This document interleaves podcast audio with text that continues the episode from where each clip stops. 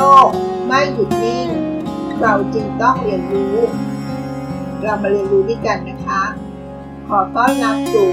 เซอร์วันพอดคาส์ค่ะ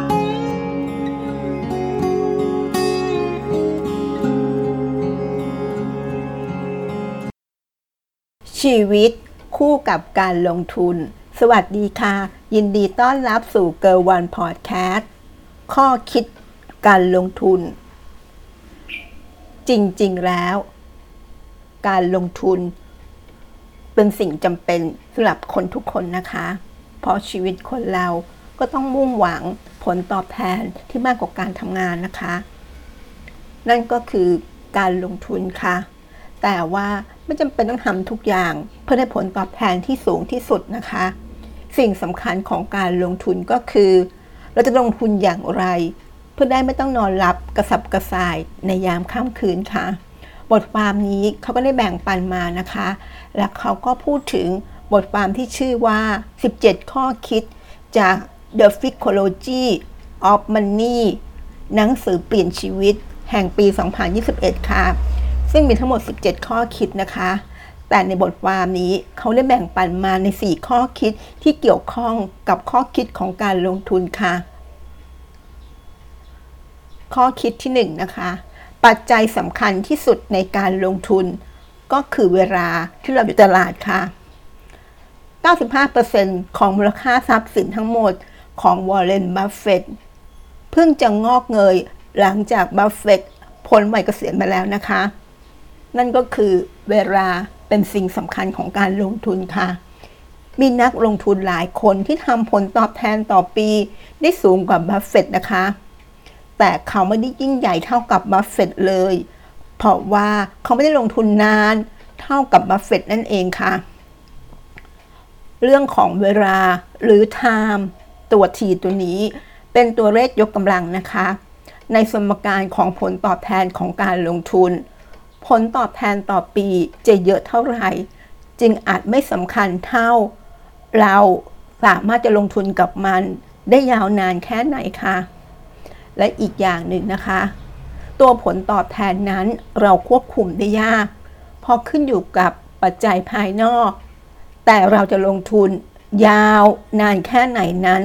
มันขึ้นอยู่กับเราเป็นหลักนะคะ ดังนั้นเพื่อที่เราอยู่ตลาดได้นานที่สุด เราจำเป็นต้องเป็นคนที่ฆ่าไม่ตายค่ะ เพื่อที่ว่าต่อให้เศรษฐกิจจะเป็นอย่างไร โรคของเราจะพันพวนแค่ไหนก็ตาม เราก็ยังสามารถยืนหยัดอยู่ตลาดต่อไปได้นะคะ ข้อคิดที่สองนะคะ เงินสดในบัญชีเงินฝากที่ดอกเบี้ย เรียดิน บางทีก็ให้ผลตอบแทนที่สูงร้ำเพราะเงินสดนั้นมอบความที่ชื่อว่า flexibility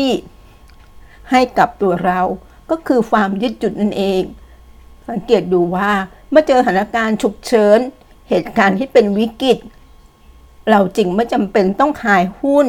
หรือขายทรัพย์สินของเราเพื่อหมุนเงินมาใช้ เพราะคำว่าเงินสดค่ะ การมีเงินสด หรือมีเงินเย็นอยู่กับตัวเราทำให้เราสามารถที่จะเลือกงานที่เหมาะกับเราได้ ไม่จำเป็นต้องรีบรับงานที่ไม่ใช่ หรือไม่ทำให้ตัวเรามีความสุขด้วยนะคะ ดังนั้นอย่ามองข้ามการถือเงินสด ว่าให้ผลตอบแทนที่ต่ำเพราะเวลาที่เราจำเป็นต้องใช้มันจริง ๆ สิ่งที่ได้รับกลับจะคุ้มค่ามาก ๆ เลยนะคะ ในยามที่เกิดวิกฤตหรือเกิดฉุกเฉิน การมีกระแสเงินสดที่อยู่ในมือของเรา จะทำให้เรารู้สึกปลอดภัยได้นะคะ ข้อคิดข้อที่ 3 ค่ะ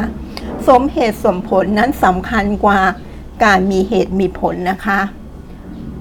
ซึ่งในบทความนี้ ผู้เขียนก็ได้ยกตัวอย่างว่า แม้ดอกเบี้ยผ่อนบ้านจะถูกมาก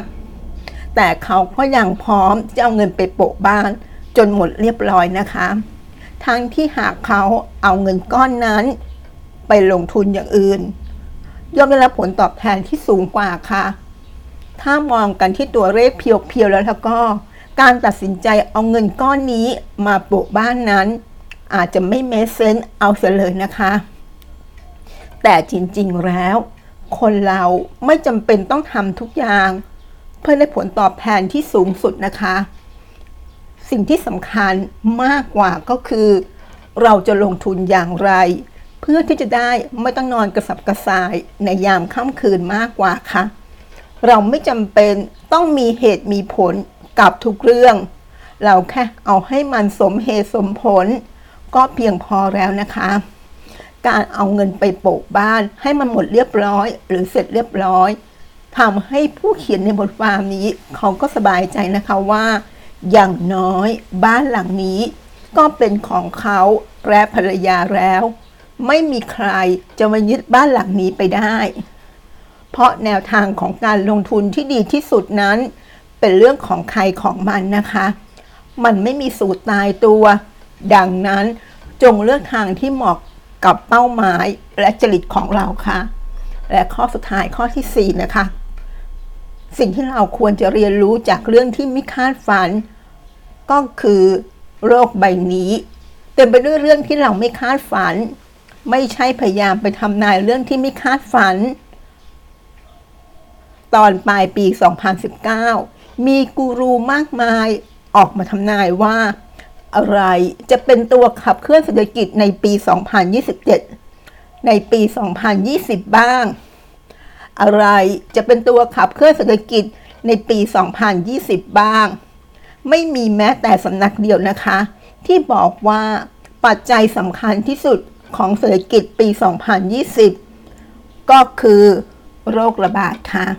เพราะความเสี่ยงคือสิ่งที่ยังเหลืออยู่หลังจากที่เราคิด ว่าเราคิดมาอย่างรอบคอบแล้วนะคะ ดังคำกล่าวของคัร์ริชาร์ด Let it what left over when you think you thought of everything สิ่งใดที่ถูกคาดการได้ สิ่งนั้นมันจะถูกป้องกันหรือลดความเสี่ยง ส่วนสิ่งที่สร้างความเสียหายได้มากมาย ก็คือสิ่งที่คาดการไม่ได้ และไม่มีใครพร้อมรับมือนั่นเอง หน้าที่ของเราจึงไม่ใช่การทำนายว่า จะเกิดอะไรขึ้นบ้าง แต่แต่เราจะบริหารจัดการเงินของเราอย่างไร ให้ financially unbreakable เพื่อให้เราแน่ใจว่า เราจะยังเป็นผู้เหลือรอด เมื่อเกิดเรื่องไม่คาดฝันต่างหากละดังคำกล่าวของ Morgan Housel the most important part of any plan is planning for your plan not going according to plan นั่นก็คือเรื่องราวของข้อคิดการลงทุนนะคะ ที่นำมาฝากกันนะคะ หวังว่าข้อคิดเหล่านี้จะสะกิดใจของเราในการลงทุน และการเลือกที่จะทำอะไร หรือไม่ทำอะไรประกอบกันได้นะคะ ขอบคุณที่รับฟังเกอร์วันพอดแคสต์แล้วพบกันโสดถัดไป สวัสดีค่ะ ติดตามเกอร์วันพอดแคสต์ได้ที่เฟซบุ๊กยูทูบแองเกอร์บอดคสต์